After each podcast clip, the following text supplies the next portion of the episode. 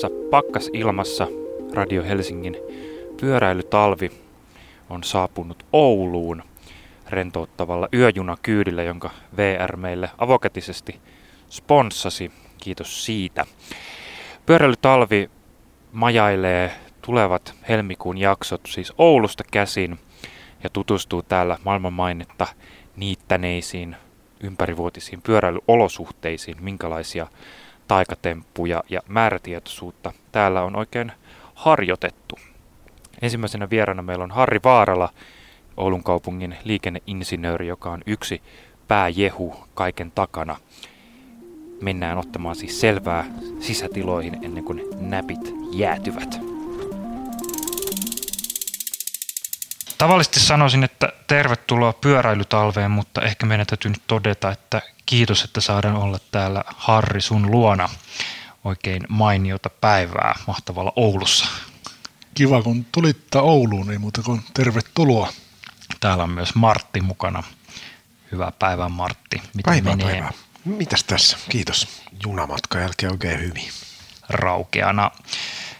Se syy, miksi me ollaan Oulussa, tai yksi syy, on se, että Oulu todella tunnetaan pyöräilykaupunkina, vaikka ei välttämättä olisi edes Oulussa käynyt tai ainakaan Oulussa pyöräillyt, niin tämä on semmoinen vähän jopa totuus, jota toistellaan. Oulun pyöräilyolosuhteista on puhuttu äskettäin vaikkapa BBCllä asti ja kansallista huomiota on yhtä lailla.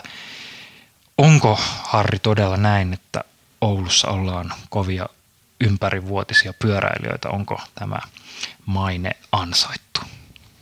No ainakin mä sanoisin, että se on pitkän työn tulosta, että se ei ole tapahtunut sormia napsauttamalla, eikä se ole yhden tai kahden vuoden työn tulos, vaan se on vuosikymmenten työn tulos, että tänne on semmoinen talvipyöräilykulttuuri muodostunut.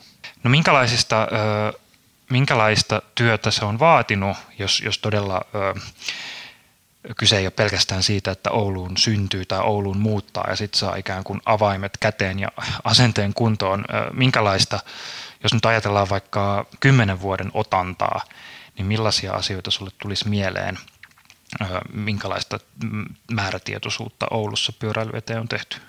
No mä heittäisin oikeastaan tämän aikaskaalan heti tonne 20-30 vuoden päähän, ellei pitempäänkin, että tavallaan täällä on tämä – pyöräliikenteen verkko rakennettu semmoiseksi, että se on niin kesällä kuin talvellakin hyvin usein lyhin ja nopein kulkumuoto. Ja tavallaan kun se kerta on se verkko semmoinen hyvä ja sitten vielä pidetään talvella hyvässä kunnossa ne pyöräteet, niin ihmiset ennen pitkään hoksaa, että kun se on helppo ja nopea kulkumuoto kesällä se polkupyörä, niin se on sitä myös talvella. No monesti myös ehkä tulee mieleen, että onko näihin Oulun olosuhteisiin jotain vasta-argumentteja. Tulee aina mieleen, että etelästä päin kun katsoo sieltä räntäsateesta ja liukkailla keleillä, että no Oulussahan on kiva semmoinen kirpakka pakkanen koko talven ja tota, että sehän ei ole temppu eikä mikään kuin ei ole liukasta eikä tarvitse suolata teitä niin hirveästi. Ja nyt kun täällä ollaan tämmöisessä niin kuin nollan molemmin puolin tänään menty, niin millä ajatuksella tähän kritiikkiin Harri suhtaudut? No se on varmaan, siinä on varmaan pieni totuuden siemen, että äm, täällä ollaan ehkä semmoisessa vakiintuneemmassa talvessa, eli, eli on enempi pakkasjaksoja, pitkiäkin pakkasjaksoja. Tosin tämä talvi on ollut poikkeus, että nyt on juuri meillä alla tässä noin kolmen viikon semmoinen plussajakso, jossa ollaan välillä satanut vettä, välillä räntää on ollut plussalla, on oltu reilustikin pakkasella ja nyt jos mentäisiin kattoon tuolla meidän pääpyöräreittien kunnossapidon tasoa, että paljonko siellä sitä polannetta on tai onko se tasainen, niin veikkaisin, että siellä olisi viiestä millistä kymmeneen millistä polannetta ja pääosin tasasta. No tästä näppärästi päästään kunnossapitoon ja sen käytäntöihin ja kulttuuriin miten sitä täällä Oulussa tehdään. Miten sä kuvailisit esimerkiksi täällä niin kuin kaupungin ja sitä myöten tilaajan ja urakoitsijan eli niin kuin työn toteuttajan suhdetta, millainen, millainen malli on käytössä. Mulla oli tässä tota, ohjelmaan valmistautumiseen käytössä tämmöinen sun laatima PowerPointti, jossa on mainio otsikko Hyvää yritetään tehdä, mutta priimaa pukkaa, missä näitä erilaisia oppeja ja ehkä tästä niin kuin tietyistä vaatimuksista löytyy aika paljonkin mielenkiintoista. Mitä sä voisit meidän kuulijoille tästä Harri kertoa? No joo, tämä varmaan liittyy siihen meidän pääpyöräreittien talvihoitourakkaan, eli niin sanottuun superkunnossapitoluokkaan, jota tässä nyt on jokunen vuosi harjoiteltu ja opeteltu osittain yrityksen ja erehyksenkin kautta, mutta tavallaan tänne nyt tähän superkunnossapitoluokan urakkaan ollaan sitten leivottu semmoisia laatukriteereitä ja tiettyjä porkkanoitakin sille urakoitsijalle, että sen kannattaa tehdä hyvää jälkiä. Ja se ehkä se, mikä sitä kuvaa sitä superkunnossapitoluokan kaikkia niitä teknisiä kriteereitä näin niin kuin yleisesti parhaiten on se, että me ollaan saatu se urakoitsijan ajatusmaailma siihen, että se tekee asiakaspalvelutyötä ja se asiakas ei suinkaan ole kukaan meistä kaupungin edustajista, kukaan tilaajista, vaan ne asiakkaat, niitä asiakkaita on ne kävelijät ja pyöräilijät, ne kaupunkilaiset, jotka käyttää niitä väyliä. Minkälainen prosessi on ollut määritellä ja laatia noita laatutekijöitä? Oletteko te vaan, tai vaan villisti laittanut kaikki visiot paperille, että tätä halutaan, ja sitten katsoa, että lähteekö kukaan tekemään, vai minkälaista, niin kuin, minkälaista vaikka dialogia mahdollisten toteuttajien tai vaikka kaupunkilaisten tai ö, kaupungin hallinnon sisällä tästä on oikein käyty? No, talvikunnossapidon kehittäminen on pitkäjänteistä työtä ja nämäkään urakan kriteerit ei ole niin kuin hetkessä syntynyt eikä, eikä yhdessä vuodessa syntynyt. Että se on pitkän työn tulos ja osittain yrityksiä ja rehyksen kautta, että ollaan vastaavaa superkunnossapitoluokkaa yritetty toteuttaa aikaisemminkin vähän huonoilla, huonoilla menestyksellä, mutta kun siinä on ollut se pitkäjänteisyys mukana, niin ollaan omista virheistämme opittu ja sitten nyt tähän uusimpaan urakkaan ollaan saatu tiettyjä korjaavia liikkeitä tehtyä ja nyt sitten nautitaan siitä pitkäjänteisen työn tuloksesta. Meillä on tässä ohjelmassa puhuttu aikaisemmin paljon tämmöisestä niin sanotusta tehostetusta talvikunnossapidosta.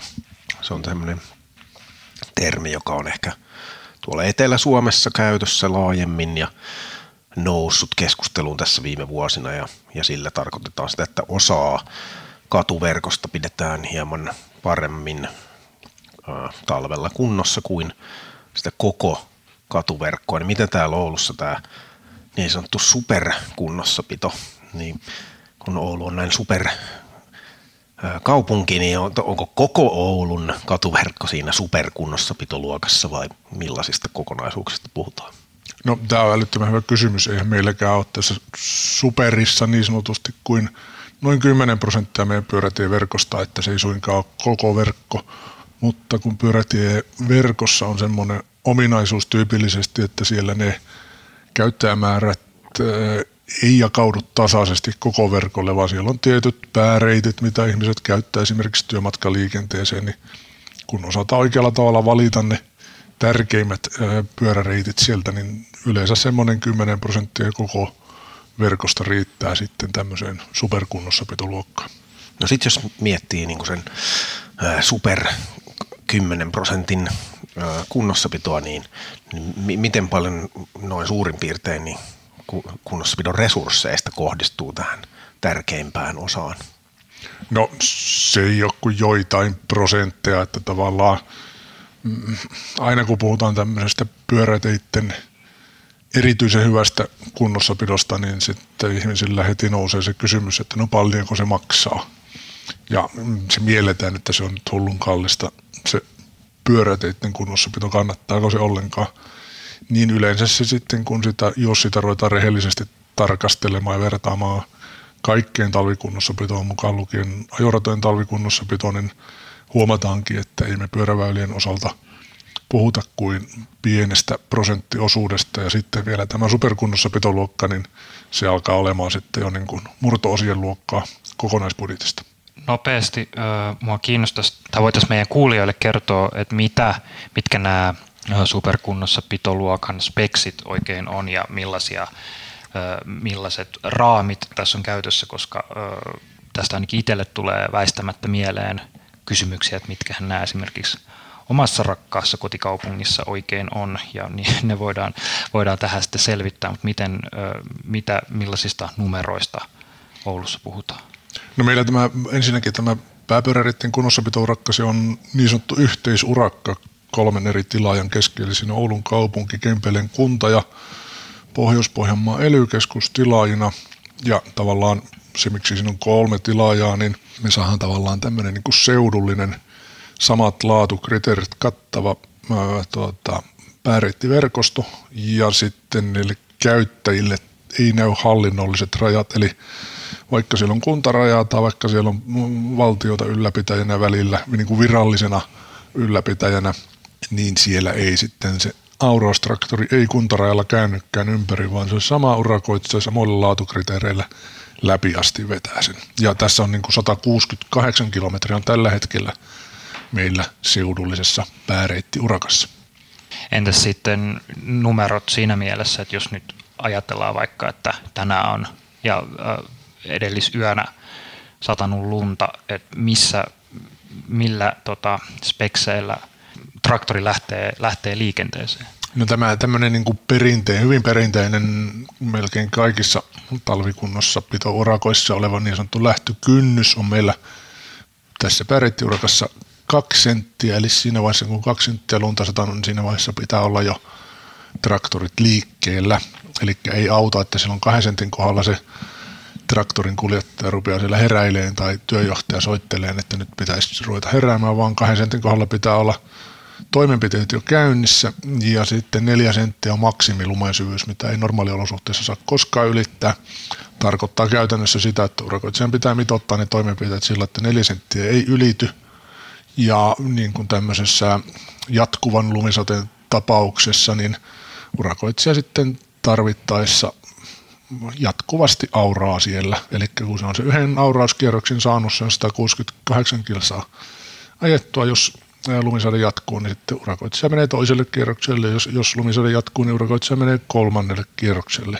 Se tavallaan periaate, mikä tässä on, on se, että tämä pääreittiverkosto pidetään ympäri vuorokauden liikennöitävässä kunnossa.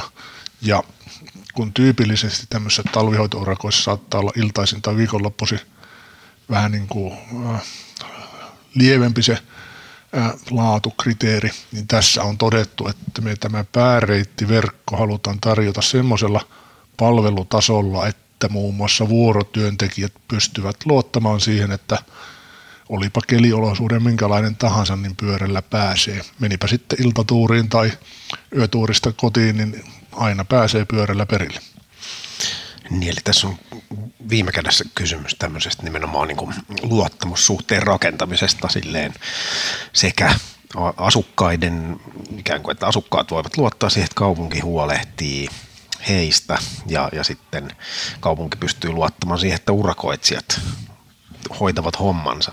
Tota, mm, mulla olisi semmoinen kysymys, että koska tämä ohjelman nimihän on pyöräilytalvi, mutta me emme ole koskaan rajo- antaneet sen rajoittaa itseämme ja niin ollen. Olemme puhuneet tietenkin kaikesta muustakin maan ja taivaan välillä, niin jos ajatellaan, että usein pyöräväylät kulkevat samoja reittejä pitkin, missä kulkevat myös jalankulkijat, niin tarkoittaako tämä pyörä, pyöräliikenteen niin kuin pääväylien superkunnossapitoluokka sitä, että, että 168 kilometrillä lumet aurataan suoraan jalkokäytävälle vai mitä tämä tarkoittaa jalankulkijan näkökulmasta?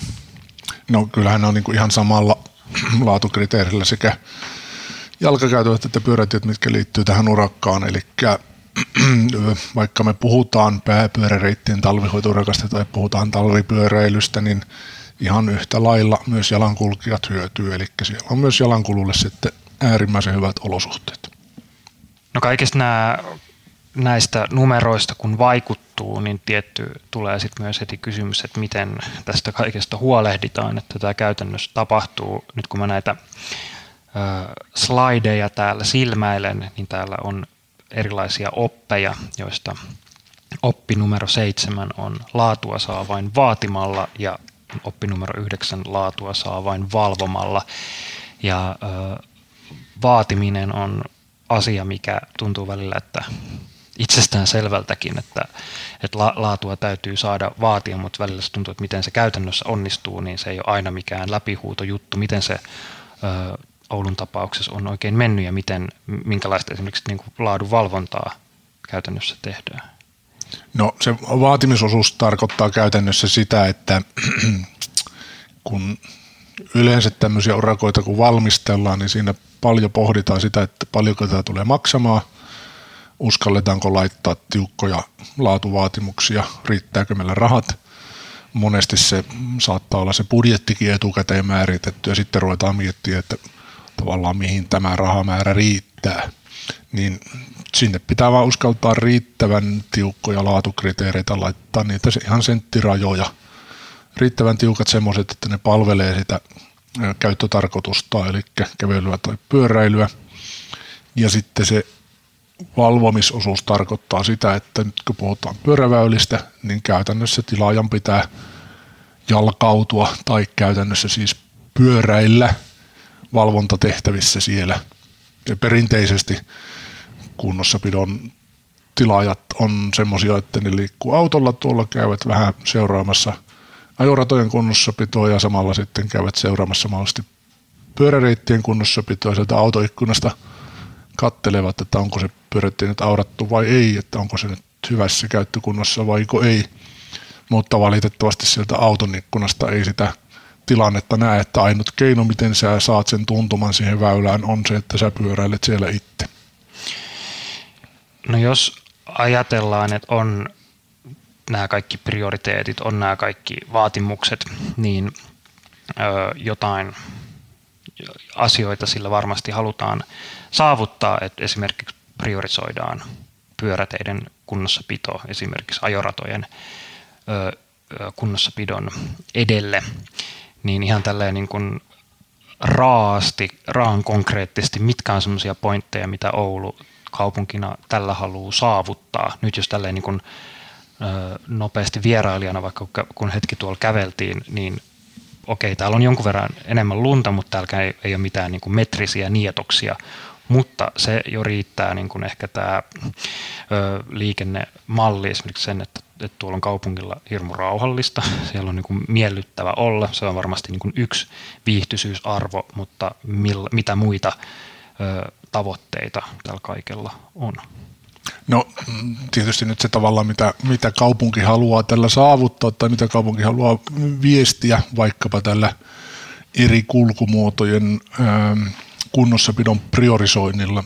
Se, että jos me, jos me aurataankin se pyörätie korkeammalla prioriteetilla kuin viereinen ajorata, jos nyt on satanut vaikkapa neljä senttiä lunta tai 5 senttiä lunta, niin – se ei se neljä tai viisi senttiä ei kauheasti sitä autoliikennettä vielä hiasta, mutta jos me laitetaan neljä tai viisi senttiä lunta, märkää lunta, niin se alkaa haittaamaan jo sitä pyöräilijää, saatikka sitten, että kun meillä pitäisi näillä väylillä pystyä liikkumaan myös lapset, pitäisi pystyä liikkumaan vanhukset, pitäisi pystyä liikkumaan rollaattorilla, pyörätuolilla, niin se saattaa olla, että se 2-3 senttiäkin on sitten jo liikaa. Ja sitten nyt jos mietitään sitä vanhusten liikkumista, niin jos me ei kunnossa pidetä riittävän hyvällä tasolla niitä väyliä, niin se vanhus kärsii sitten siitä kaikista eniten, se ei pääse liikkeelle ollenkaan. Ja tavallaan tämä on sitten semmoinen tietynlainen ikään kuin viesti tai arvovalinta, mitä kaupunki haluaa sitten kaikille kaupunkilaisille viestiä, että mikä on kaupungin prioriteettijärjestys silloin, kun me mietitään ihmisten liikkumista talvella. Puhutaan vähän tarkemmin infrasta ja Oulun, Oulun, Oulun, Oulun kaupungin kaupunki-infrasta. Me juteltiin vaikka tuosta kunnossapidon superluokasta, mutta puhutaan vähän lisää myös siitä, millaisiin palasiin, no erityisesti pyöräilyinfrastruktuuri Oulussa jaetaan ja onko jotain erityistä Oululle ominaista tai Oulun, Oulun jotain tämmöistä niin spesiaalia, mitä nostasit Harri esiin? No ihan infraan liittyen hyvin oululaista spesiaalia on se, että meillä on aikanaan 60-luvun lopulla, 70-luvulla, kun alettu pyöräliikenneverkkoja täällä toteuttamaan, niin on ymmärretty tehdä se pyöräliikenneverkko rauhalliseen ympäristöön pääosin autoliikenteen verkosta irti. Sen lisäksi, että on rauhallista miellyttävää kesäaikaa, niin se on talvella myös helppoa kunnossa pitää. Ja tavallaan nyt hyödytään siitä 70-luvulla te- tehdyistä viisaista päätöksistä. Mä oon monta kertaa omissa esityksissäni tuonut esille sen, että kaupunkia suunnitellaan aina tuleville sukupolville, ei koskaan sille nykyiselle olemassa olevalle sukupolvelle. Ja tavallaan se, että jos nyt sitten viranhaltijat tai poliitikot miettii, että, että he nyt suunnittelee ikään kuin kaupunkia omista preferensseistä lähtien, niin siinä mennään yleensä mettään, koska kaupunkisuunnittelu, varsinkin se muutoksen aikaansaaminen on niin älyttömän hiasta täällä, että että jos me nyt hyödytään sitä 70-luvulla tehyistä viisaista ratkaisusta, jota ei varmaan silloin ole mielletty, että, että tehdäänpä tämä 70-luvun pyöräliikenneverkko väljään ympäristöön, jotta sitten pystytään 2000-luvulle tullessa talvikunnossa pitämään sitä hyvin, niin varmasti se ei ole ollut silloin se tavallaan pointti siinä. Että nyt, nyt kun tänä vuonna, kun mietitään, että minkälaista infraa tai minkälaista kaupunkia suunnitellaan – niin meillä pitäisi olla se viisaus katsoa asioita 20 vuotta, 30 vuotta, 40 vuotta eteenpäin. Ja tavallaan yksi semmoinen aika kuvaavakin, että se viime vuonna 2022 syntynyt sukupolvi tulee täysikäiseksi 18 vuoden ikään vuonna 2040. Eli meillä pitäisi olla nyt viisautta rakentaa semmoista kaupunkia, jossa se vuonna 2040 täysikäiseksi tuleva nuori aikuinen sitten tykkää asua ja elää ja liikkua.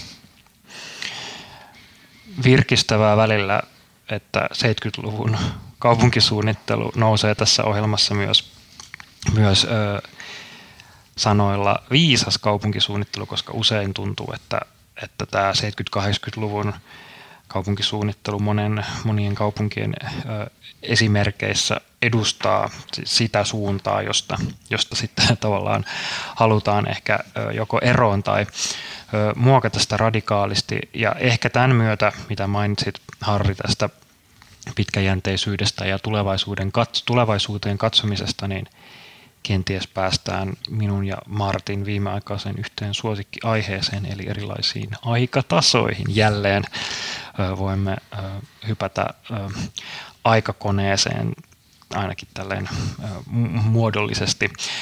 Onko sulla Martti jotain aikatasoasioita mielessä? Tosi lämp- lämmöllä kuuntelin, kun Harri puhui tästä tulevasta sukupolvesta, joka 2040 täysi-ikäiseksi täyttää 18 vuotta.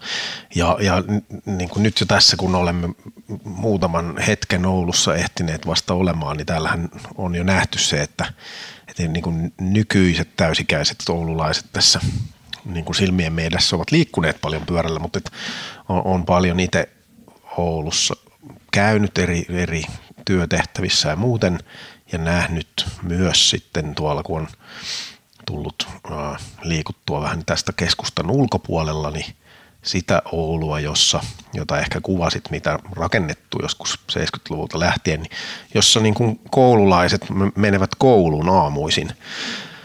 Ja niin kuin Oulusta on levinnyt paljon esimerkiksi sosiaaliseen mediaan tämmöisiä hienoja valokuvia, jossa, jossa näkyy niin kuin se työn tulos konkreettisesti, että oululaiset, koululaiset selvästi käyttävät polkupyörää ja liikkuvat pyörällä kouluun ja heidän vanhempansa vielä hyväksyvät sen ja kannustavat siihen ja se tuntuu olevan, olevan juttu. Niin millä tavalla, niin kuin, koska Suomessahan on hirveän paljon tämmöisiä väljästi rakennettuja kaupunkeja, Oulu ei suinkaan ole ainoa sellainen, mutta täällä on kuitenkin tehty niitä valintoja jo kauan sitten, mutta jos nyt tässä nykyhetkessä voisit jollain tavalla vinkata muille suomalaisille väljästi rakennetuille kaupungille, mitä heidän kannattaisi kenties tehdä, jotta 2040 aikuistuva sukupolvi niin voisi mennä kouluun jo ennen vuotta 2040 pyörällä, niin onko tämmöisiä jotain muutamia ajatuksia heittää. No joo, tietysti tämä tavallaan esimerkki siitä, että rakennetaan semmoista kaupunkia, missä lapset ja nuoret pystyvät itsenäisesti liikkumaan omin voimin turvallisesti ja sillä tavalla, että vanhempi ei tarvitse sitä pelätä alkaen ihan ekaluokkalaisesta, niin voi ehkä miettiä, että onko kaupunkisuun, voiko kaupunkisuunnittelussa olla tärkeämpää prioriteettia kuin se, että saadaan lapset ja nuoret liikkumaan omin voimin turvallisesti, vaikkapa nyt niitä koulumatkoja tai harrastusmatkoja. Että se tyypillinen kaupunkisuunnittelu, mitä Suomessa monissa paikoissa tehdään, niin se ehkä unohtuu tämä lasten ja nuorten asema ja merkitys. Ja sitten sitä tyypillisesti suunnitellaan. Siinä ehkä käy juuri niin, että se suunnitteleva sukupolvi tai päättävä sukupolvi suunnittelee niiden omien preferenssinsä mukaan, eli suunnitellaan sille autoliikenteelle optimoitua infraa. Ja Oulussa muutamia semmoisia tavallaan hyviä esimerkkejä, hyviä asuinalueita, jotka on päästy aika puhtaalta pöydältä suunnittelemaan, niin niissä oikeastaan se yhdistävä tekijä on se, että, että pyörällä pääsee aina suorempaa ja nopeampaa kuin autoliikenteellä. Se on tosi näin niin kuin liikenne, liikennesuunnittelun näkökulmasta tosi yksinkertainen asia, että me laitetaan se autoliikenne kiertämään pitempää reittiä.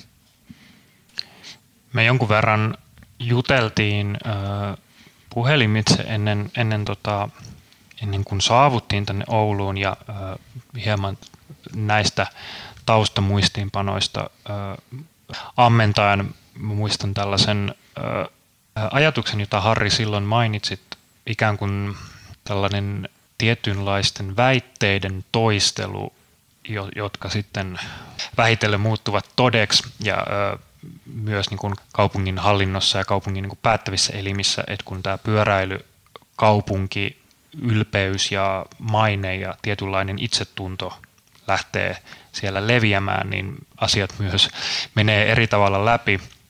Miten sä tästä kertoisit, mistä mahdollisesti tämä jyvä on aikanaan lähtenyt itämään ja onko tota, tässä ollut paljon manipulointia taustalla vai onko tämä sen sijaan jotenkin lähtenyt orgaanisesti etenemään?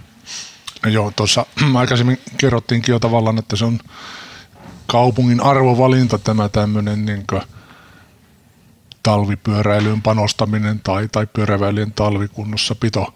Me ei olla missään vaiheessa tehty semmoista päätöstä, ei ole yhtään kirjallista päätöstä, jossa Oulun kaupunki olisi päättänyt, että nyt mm, tavallaan niin kuin panostetaan tai priorisoidaan tätä pyöräväylien talvikunnossapitoa tai ei ole niin kuin kirjattuna sitä kaupungin mihinkään virallisiin arvoihin, että ollaan tämmöinen pyöräilykaupunki tai, tai ollaan talvipyöräilykaupunki. Mutta kun siitä on riittävän pitkään puhuttu, ollaan tuotu esimerkkiä esiin, että tavallaan minkälaista positiivista kansainvälistä näkyvyyttä tällä talvipyörällä Oulu on viime vuosina saanut, niin siitä on tullut tavallaan semmoinen niin kuin yhteisesti hyväksytty kirjoittamaton arvo kaupungille sitten, että tähän talvipyöräilyyn panostetaan, niin se panostaminen kannattaa. Eli ollaan riittävän pitkään puhuttu siitä ikään kuin totuutena, niin siitä on tullut itseään toistava ennuste ja, ja se on niin kuin tavallaan lähtenyt toteutumaan. Tämä on sellaista, mitä mä monesti toivoisin leviävän ja ehkä niin kuin jopa niin kuin kopioitavan myös muualle, koska mä tuossa pohdin jo aikaisemmin, että hyvän pyöräilykaupungin mitään sertifikaattia ei ole olemassa ja semmoista ehkä tuskin tarvitaankaan mitään kattojärjestöä, joka vuosittain antaisi tämmöisen jonkun mitalin, että nyt on kriteerit täytetty, mikä vastaavasti myös tarkoittaa sitä, että hyväksi pyöräilykaupungissa ainakin tälleen niin kuin minun mututuntumalta voi periaatteessa ryhtyä kuka vaan, ja sitten se on ehkä enemmän kysymys siitä, että ö, kuinka sitten niin kuin, kuinka itselleen niitä ö, kriteerejä täyttää ja ehkä, ehkä miten ulkoa päästä katsotaan, toteutuuko ne oikeasti vaiko ei. Mutta tällainen ö, tekemisen kulttuuri, joka välillä tuntuu, että voi olla alueellisestikin niin kuin isoja eroja, jos nyt vaikka mietin tuolla etelästä käsin, että on vaikka tuntuu, että voi olla vaikka tietyn kaupunginkin sisällä, että on alueita, jossa no, siellähän on helppo pyöräillä siellähän pyöräillään, koska olosuhteet on hyvät tai jopa, että se on se niin kuin sen vaikka niin kuin kaupungin osan melkeinpä niin kuin joku enemmän niin kuin identiteetti, siihen, siihen kuuluu pyöräily, mutta eihän sitten meillä vaikka sitten siellä toisella puolella kaupunkia tai naapuri, naapuri tota, kaupungissa tai kunnassa, niin tämä voi olla vähän ehkä hankala arvioida, mutta tuleeko sulle Harri tai vaikka Marttikin mieleen jotain, että millä tätä tämmöistä ylpeyttä ja tekemisen kulttuuria voisi jotenkin saada, saada leviämään ja vähän kuin tarttumaan, tarttumaan myös muihin? No semmoista tavallaan niin pyöräilykulttuuria ei välttämättä itsestään synny, että se vaatii kaupungilta määrätietoista ja pitkäjänteistä panostamista, että se pyöräilykulttuuri syntyy sinne. Ja tuossa kun totesit, että äh, tavallaan tämmöisen niin kuin talvipyöräily maineen tai talvipyöräilykulttuurin pystyisi periaatteessa viemään mihin tahansa kaupunkiin, niin niin varmasti pystyisikin. Tavallaan tämä ei ole missään nimessä mitään rakettitiedettä, hyvin yksinkertaista asioista kuitenkin kysymys on kysymys siitä, että aurataan riittävästi, huolehditaan sitä laatutasosta, valvotaan sitä kilpailutettua urakkaa. Tosi yksinkertaisia asioita, ei, ei vaadi mitään niin suuren luokan osaamista tai mitään niin kuin uniikkia erityisosaamista hyvin yksinkertaisista asioista. Tätä samaa pystyttäisiin tekemään 70-luvun tekniikalla ja teknologialla. Ei ole, sen jälkeenkään ei ole keksitty mitään uutta ja mullistavaa työkonetta esimerkiksi. Eli tavallaan tämä on vietävissä mihin tahansa kaupunkiin. Se vaan vaatii sen pitkäjänteisen kehittämisen ja se vaatii siltä kaupungilta semmoisen niin tavallaan periaatepäätöksen tai tahtotilan ilmaisun. Ja kun olen tätä koittanut samaa probleemaa tai samaa kysymystä miettiä, niin mä kerta toisensa jälkeen päädyn siihen aikaisemmin esitettyyn kenen kaupunki, kenelle tätä kaupunkia suunnitellaan problematiikkaan, että niin kauan kun ollaan jumissa siinä ajatusmaailmassa, että me tehdään tätä meidän omalle sukupolvelle, joka tälläkin hetkellä pääosin liikkuu autolla, niin niin kauan ollaan tavallaan ikään kuin sitten sen autoliikenteen priorisoinnin vankina. Jos me siitä ajattelumaailmasta päästään irti, että me ei tehäkään meille itselle sitä vaan tuleville sukupolville, niin me saatetaan päästä siitä, niin kuin siitä autoliikenteen ikään kuin kaiken alleen vangitsemasta ylivallasta eroon. Tämä on hirveän virkistävää, kuultavaa.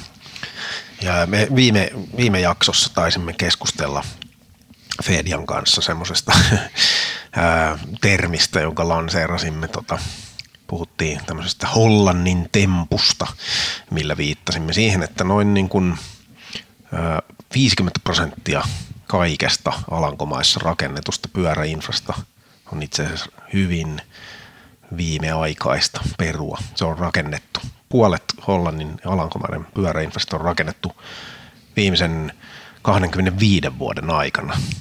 Ja se on, on niin kuin osoitus siitä oikeastaan, että missä tahansa muuallakin kyllä kyetään vastaavanlaiseen Hollannin temppuun, jos, jos siihen löytyy tahtoa, mitä Harri kuvasit tuossa hyvin. Ja jotenkin tulee mieleen nyt, että, että tahtotila, minkä mainitsit, niin, niin, niin sen, voisi nimetä tämmöisen, niin kuin, että Oulussa on saavutettu tämmöinen tahtotila. Ja se Oulun asenne olisi ehkä semmoinen, niin kuin, jota, mikä Suomessa voisi olla sen sijaan, että me tavoitellaan jotain Hollannin temppuja, niin tavoiteltaisiin sitä Oulun asennetta. Ja, ja vielä haluaisin viitata esimerkiksi tähän Oulun asenteeseen semmoisilla konkreettisilla toimenpiteillä. Teillähän on täällä rakentunut Suomen, Suomen tota, kattavin ja laajin baana-verkko, kokonaisuus, joka laajentuu vuosi kerrallaan, askel kerrallaan.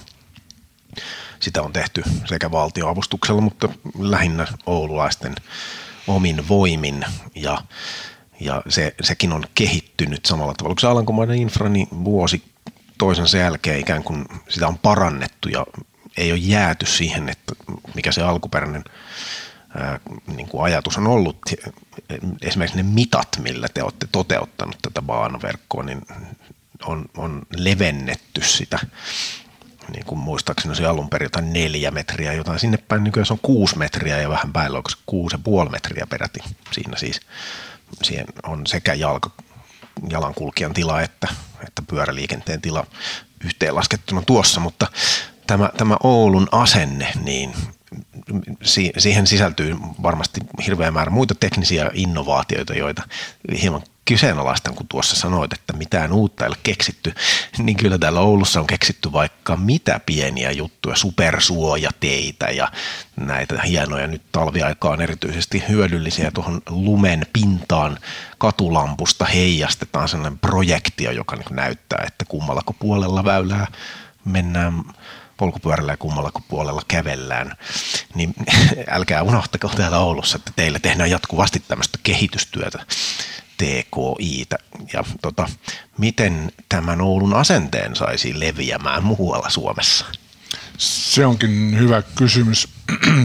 Itse on ehkä havainnut sitä Oulun asennetta tässä viime vuosien aikana, että se on täällä meillä organisaation sisällä levinnyt sillä tavalla, että jos tässä nyt vielä jokunen vuosi takaperin asioiden niin pyöräilyn edistämisen puolesta saikin hieman vääntää sisäisissä keskusteluissa, niin nyt se on sitten hiljalleen levinnyt organisaatiossa sillä lailla, että tavallaan pyöräilyä halutaan edistää aika laajalla rintamalla, eikä niitä niin pyöräliikenteen vastustajia kauheasti meillä organisaation sisältä löydy, että se on tosi ilahuttavaa, että sitten ihmiset on ottaneet Oulun pyöräilyolosuhteiden edistämisen – ikään kuin sydämen asiakseen. Myös sellaiset henkilöt, jotka ei välttämättä aikaisemmin ollut niinkään suoraa pyöräliikenteen kanssa tekemisissä, mutta he ovat tiedostaneet, että tämä heidän työnsä vaikuttaa pyöräliikenteen olosuhteisiin,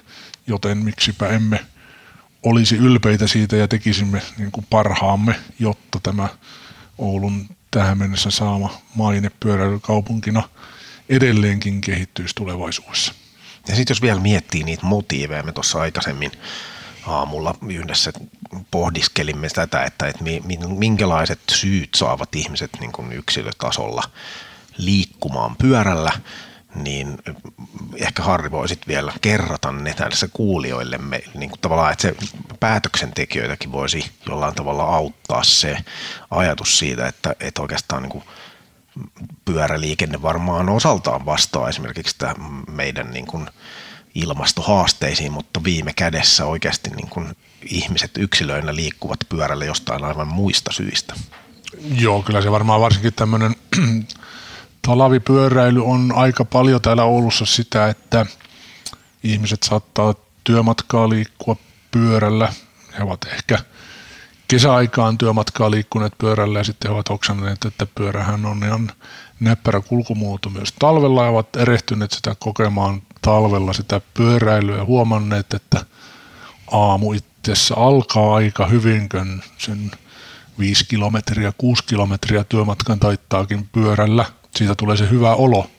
Ja mä veikkaan, että ihmiset, kun ne tekee niitä päivittäisiä liikkumisvalintoja, kun ne aamulla herää – aamukahvia juo ja vilkaisee ulos, niin ne ei mieti siinä hetkessä sitä ilmastopolitiikkaa tai ne ei mieti siinä hetkessä sitä niin semmoista kansanterveyttä, että parannetaanko tässä nyt sitten niin kuin valtiotason tarkastelussa kansanterveyttä vaiko ei, vaan he miettivät sitä, että tästä aamun pienestä ulkoilusta tulee se hyvä olo. Ja se on se suurin syy, miksi Oulussakin talvella pyöräillään paljon, että se on huomattu, että siitä tulee hyvä olo siitä, että saa hyvän startin päivään. Ja kaupungin tehtäväksi ei jää muuta kuin tarjota ne luotettavat hyvät olosuhteet, että pyörällä pääsee perille kelillä kuin kelillä. Ja ihminen hyvin itsekkäästi tekee sitten sen valinnan oman hyvän olon takia.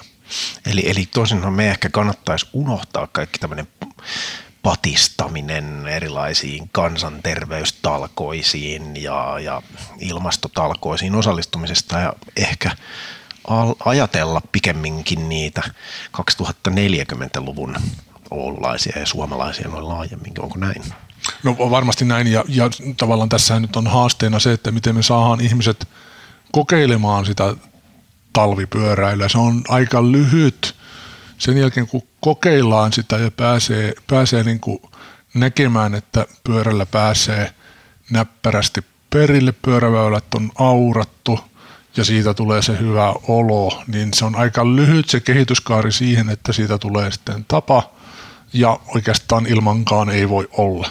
Mutta se haaste tulee siitä, että me saadaan se ihmiset kokeilemaan ja sitten jos meillä jatkuvasti niin kuin, ää, se kunnossapito feilaa tai kirjoitellaan lehissä siitä, että kuinka huonoa kunnossapito on, tai kun on taas aurattu se lumivalli siitä ajoradalta sinne pyörätielle ja joutuu taluttamaan, niin se ei varmastikaan houkuttele edes sitä ensimmäistä kertaa kokeilemaan.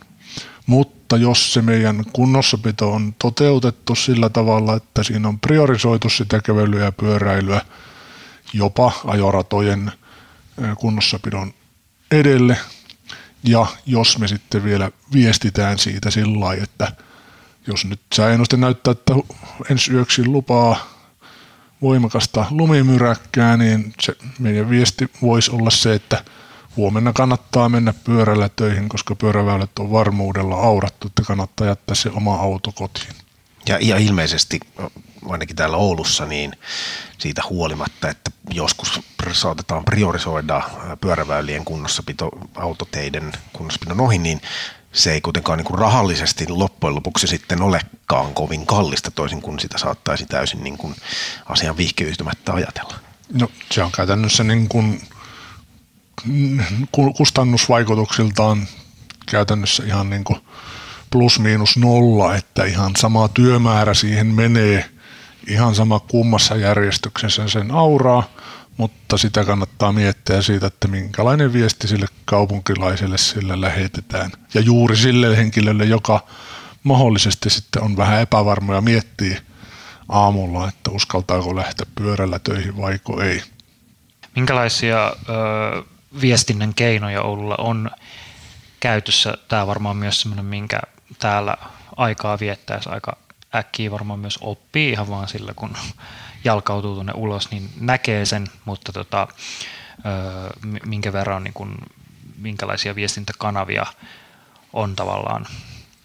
Aina koitan välttää sanoa takoa asiaa kaaliin, mutta sitä, sitä välillä vaaditaan, koska tämä on mielestäni hirmu mielenkiintoista, jos mä mietin itse Helsingistä käsin, että jos, jos Helsinkiin tulee vaikka 20 senttiä uutta lunta, niin ilmatieteen laitos ja lehdet ja kaikki on, että nyt on esimerkiksi vaikka todella huono liikennesää, vaarallinen ajokeli, älä lähde autolla liikenteeseen, mutta siinä on ikään kuin rivien välissä vähän semmoinen, että no, että älä lähde oikein millään muulla, tai että mikään muukaan ei välttämättä ole, ole yhtään sen helpompaa, jolloin se on vähän semmoinen, että jos, jos kaikilla on yhtä niin kuin, tavallaan hankalat olosuhteet lähtökohtaisesti, niin sitten tavallaan jo melkein, että no miksi, miksi toisaalta sitten ei lähtisi sillä autolla, koska siellä on niin kuin lämmintä ja radio ja tämä on tämä mun, mun niin kuin, ö, ajatus välillä, koska tavallaan tiedetään se, että no, että sitten taas jos siellä niin muhjussa joutuu kävelemään tai taluttamaan, niin sekään ei ole sitten hauskaa, oli se autollista kuinka vaarallista. Tämä on nyt vähän tämmöistä perinteistä minun mutkien suoristamista täällä, mutta millä, millä niin kuin Oulussa on saatu viestittyä se ö, ihmisille, että he tietää, että tilanne ei välttämättä ole ihan samanlainen, vaan että siellä ei ehkä ihan oikeasti voi olla, että se niin kuin meneminen on helpointa niin kuin jollain, jollain muulla pekottimella kuin kaaralla. No täällä ehkä Oulussa on totuttu erilaisiin talviolosuhteisiin. Oulussa on totuttu se, että välillä saattaa saattaa paljonkin lunta, se, että viime vuosina valtakunnan tason mediassa on ruvettu puhumaan kaiken maailman Siperian kurittajista ja muista, mitkä on tietysti meille oululaisina ihan joka talvisia ilmiöitä ollut, ollut vuosikymmenet, eikä siihen niin kuin sen enempää huomiota kiinnitetään, että en kyllä muista, että semmoista varsinaista tapahtumaa olisi tai semmoista olosuhetta olisi, että oltaisiin niin erityisesti varoitettu, että talvella sataa lunta, että vähän semmoinen no shit Sherlock-tyyppinen asia, että tuota, talvella ruukaa sataa lunta ja oululaiset pystyy sitten luottamaan siihen, että tuota, pyöräväylät on siitä haastavasta olosuhteesta huolimatta aurattu, että ei tarvi oikeastaan edes niin katsoa sitä ulkona vallitsevaa olosuhetta, että siihen pystytään luottaa, että pyöräväylät on aamun työmatkaliikenteeseen mennessä aurattaa pyörällä pääsee perille. Eli silloin kun homma on hanskassa, niin ihmiset luottavat siihen, että homma pelaa ja, ja ää, silloin ei tarvita sanallista viestintää, vaan teot viestivät puolestaan. Niin, se tuo kaupunkiympäristö viestii puolestaan, että ne kaikki, jotka siellä liikkuu, niin näkee, että mikä se tilanne siellä on. Ja sitten ehkä tämmöinen täällä Oulussa, kun paljon näkyy niitä pyöräilijöitä, niin siihen tulee semmoinen positiivinen kierre sitten, että siellä on paljon pyöräilijöitä talvella lumisateesta huolimatta, niin ihmiset, jotka siellä liikkuu, vaikka nyt sitten autolla liikkuiskin, niin he sitten rupeaa miettimään ja ajattelemaan, että tuolla on paljon pyöräilijöitä, että no ehkäpä minäkin voisin sitten huomenna kokeilla sitä pyöräilyä talviolosuhteissa. Jutellaan tähän loppupuolelle vielä, kun on mainittu, on puhuttu Oulun talvesta ja on puhuttu vähän Helsingin talvista ja ö, muuttuvista ö, talviolosuhteista ja siitä, miten esimerkiksi täällä, vaikka tämä talvi on ollut hieman leudompi, niin ilmasto muuttuu, siitä ei mihinkään pääse ja Oulunkin talvet, talvet tulevaisuudessa mahdollisesti näyttää pikkuhiljaa vähän erilaisilta kuin mihin on totuttu, tai siihen on ainakin mahdollisuus, niin tota, miten tähän Oulussa varaudutaan, jos, jos mainittiin aikaisemmin myös näistä niin kuin aikajänteistä, vaikka just sinne sanotaan vaikka vuoteen 2040, eli kauas täytyy katsoa, niin miten tämä niin kuin ilmaston muuttumisaspekti, miten paljon sitä pystyy ennustamaan ja siihen varautumaan.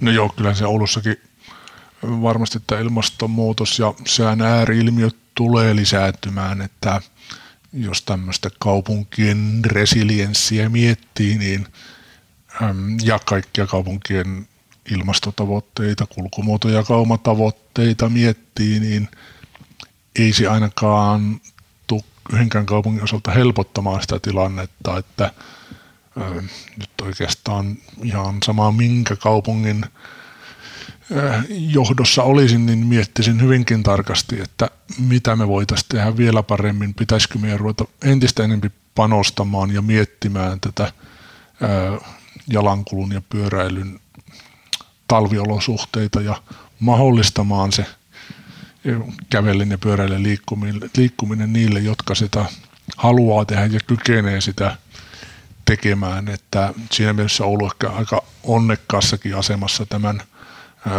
tilanteen suhteen, että kun täällä on vuosikymmenet panostettu siihen, että jos kuuntelijan kaupungissa ei sinne pyöräväylien talvikunnossapitoon vielä panostetaan, niin nyt viimeistään olisi se aika herätä ja ruveta pitkäjänteisesti panostamaan, että ääriilmiöt tulee lisääntyä ja mm, niin kuin kunnossapito ja ylläpito ei tule tästä helpottumaan, että, että tavallaan nyt, nyt on se tavallaan niin kuin paras aika aloittaa oli eilen, mutta tänäänkin voi vielä aloittaa. Tuo yksi, mistä mä ajattelin, että vielä olisi ihan mielenkiintoista jutella nopsaan. Öö, esimerkiksi, no, no, no teille molemmille, mutta vaikka Martti, kun Paalu aitio paikalta myös tätä niin kuin suomalaista öö, pyöräily, pyöräilyyn liittyvää vaikka öö, päätöksentekoa seuraat, niin miltä niin kuin nyt ylipäätään Suomen kaupungeissa, jos ajatellaan hiljaisia tai isompiakin signaaleja, välttämättä pyöräilykaupungiksi ei nyt ihan niin kuin hetkessä luoda nahkoja yhtäkkiä niin kuin taikaiskusta olla tällä kaudella nyt niin kuin parhaasta päästä, vaan se sitä niin kuin tässäkin perään kuulutettua niin kuin pitkäjänteisyyttä vaaditaan, mutta onko jotain semmoisia positiivisia signaaleja tuolta Suomen kaupungeista, jotka, joita vaikka tässä nyt viime aikoina olisi pistänyt merkille. Tuleeko sulle Martti vaikka jotain mieleen? Joo, mulle tulee mieleen ehdottomasti se, että, että ikään kuin tämä koko niin kuin ympärivuotinen pyöräliikenteen ympärivuotisuus on sellainen teema, joka on oikeastaan nyt niin kuin toden teolla noussut keskustelu ihan, ihan tässä niin kuin hiljattain oikeastaan, että va, vasta viimeisten kymmenen vuoden aikana siitä on ruvettu puhumaan ikään kuin sillä niin kuin niillä äänenpainoilla, kun siitä tarvitsisi puhua. Ja, ja oli hieno toi Harri viittaus tuohon, että paras aika aloittaa oli eilen, mutta tänäänkin vielä ehtii, niin, niin ikään kuin se näkyy juuri tässä keskustelussa pyöräliikenteen ympärivuotisuudesta niin kuin tosi semmoisena niin kuin optimistisena ja positiivisena signaalina, että, että vaikka sitä ei niin kuin ole siihen ei ole panostettu ehkä niin kuin kymmeniä vuosia, niin siihen on kuitenkin panostettu jo niin kuin lähes vuosikymmenen ajan eri puolilla Suomen kaupunkeja, ja, ja nyt se työ alkaa tuottaa selvästi hiljalleen hedelmää ja uskon, että se kyllä niin kuin vahvistuu entisestään, mutta toki samaan aikaan on käynnissä silleen, yhteiskunnassahan niin kuin usein sitä niin kuin tulevaisuutta katsotaan silleen vähän niin kuin peräpeilin kautta, että koetetaan silleen tuottaa sitä, mitä ennen, mikä on ennen toiminut, niin sillä ajatuksella, että kyllä se varmaan toimii tulevaisuus, mutta että ehkä me olemme semmoisessa niin kuin ajan kannalta saumakohdassa, että me, meidän on oikeasti tunnustettava, että, että ne välttämättä ei oikeasti toimi enää kauhean hyvin ne menneisyyden ratkaisut, vaan ilmastonmuutos ja muut tämmöiset niin yhteiskunnalliset isot muutokset, niin tarkoittaa sitä, että me aika monia asioita haluttiin tai ei, niin pitää miettiä uudelleen. Ja siinä juuri tämä, että tehdään se niin kuin liikkuminen mahdolliseksi niin kuin muillakin keinoilla kuin autolla kaikille niille, jotka jo valmiiksi itse omista lähtökohdistaan haluavat. Kyllä. No jos mietitään vielä, nyt joku saapuisi vaikkapa ensimmäistä kertaa tai pitkästä aikaa Ouluun käymään ja tota, haluaisi täällä ö, pyörällä katsella hieman ympärilleen, niin millaiset, antaisitko Harri jotkut tärpit, minne kannattaisi pyörällä suunnata vai suhata vain ympäriinsä, mutta tota, millaisia, millaista vaikka, vaikka leikitään vaikka, tai sanotaan vaikka kolme tärppiä antaisit ö, Ouluun saapuvalle turistille? No joo, kyllä se tietysti on tuo meidän jo rakentunut paanaverkko tai sen jo rakentuneet osat, niin ne on niitä, missä kannattaa talvellakin käydä. Öö, nyt tietysti tänä talvena ei tuo kokonaislumin määrä ei ole mikään suuren suuri, mutta jos on normaalit talvi ja lunta on paljon, niin siinä kannattaa tietysti sitten huomioida, että vaikka sitä lunta on satanut paljon, niin se on saatu sieltä kunnossapidon keinoin riittävissä määrin sieltä väylältä pois, että se väylän koko leveys on käytössä. Toki meillä näitä paanoja ollaan rakennettu nimenomaan näihin rauhallisiin ympäristöihin, että tavallaan ne on niitä ikään kuin parhaita ympäristöjä sen pyöräilyn miellyttävyyden suhteen. Toki meillä sitten on tuossa Oulujokivarressa on paljon semmoisia pyöräteitä, jotka, on, jotka ei ole paana tasoisia, mutta ovat miellyttäviä ja itse asiassa tässä nyt vaikka me nyt ollaan puhuttu meidän superkunnossapitoluokasta ja, ja pääpyöräreittien talvihoitourakasta, niin kannattaisi rohkeasti mennä ihan satunnaiselle pyöräteille vaan katsomaan, että minkälaista se niin sanottu peruskunnossa pito siellä on, että mä melkein uskaltaisin väittää, että myös siellä alemman tason verkolla pääsee pyörällä helposti liikkumaan, että se ikään kuin se peruslaatutasokin on jo riittävän hyvä, että siellä pääsee talviolosuhteissa liikkumaan. Me saatiin Martin kanssa lainaan tota, polkupyörät täällä ja saatiin pieni maistiainen tuossa tänään jo ö, Oulun pyöräväylistä tänä talvena 2023 ja se oli vaikuttavaa ja ö, kohta voidaan mennä ottamaan siitä lisää tuntumaa ja ensi viikolla jutellaan lisää oululaisesta talvikunnossapidosta ja myös vähän urakoitsijan näkökulmasta päästään jalkautumaan myös sinne ihan kenties koneen koppiin katsomaan, miltä se homma sieltä käsin näyttää. Tuhannet kiitokset Oulun kaupungin liikenneinsinööri Harri Vaaralla, että ehit meidän kanssa avaamaan hieman tätä maatuskaa, josta nyt koko helmikuu, helmikuu Oulun meiningeistä pyöräilytalvessa jutellaan. Kiitoksia. Ja kiitos myös Martti Tulenheimo ja me suuntaamme pian tuonne Oulun hämärtyvään iltapäivään. Kiitoksia. Joo, me otamme Oulun kaupungin tarjoamat sähköpyörät alle ja lähdemme tutustumaan Oulun, Oulun tarjontaan. Ja täytyy sanoa, että jo tässä vaiheessa niin kyllä se mm, niin kuin superkunnossapitoluokka on ollut maineensa veroinen. Ensi viikolla siis lisää. Kiitoksia. Ohjelman tarjoavat Pyöräliitto sekä Helsingin ja Oulun kaupungit.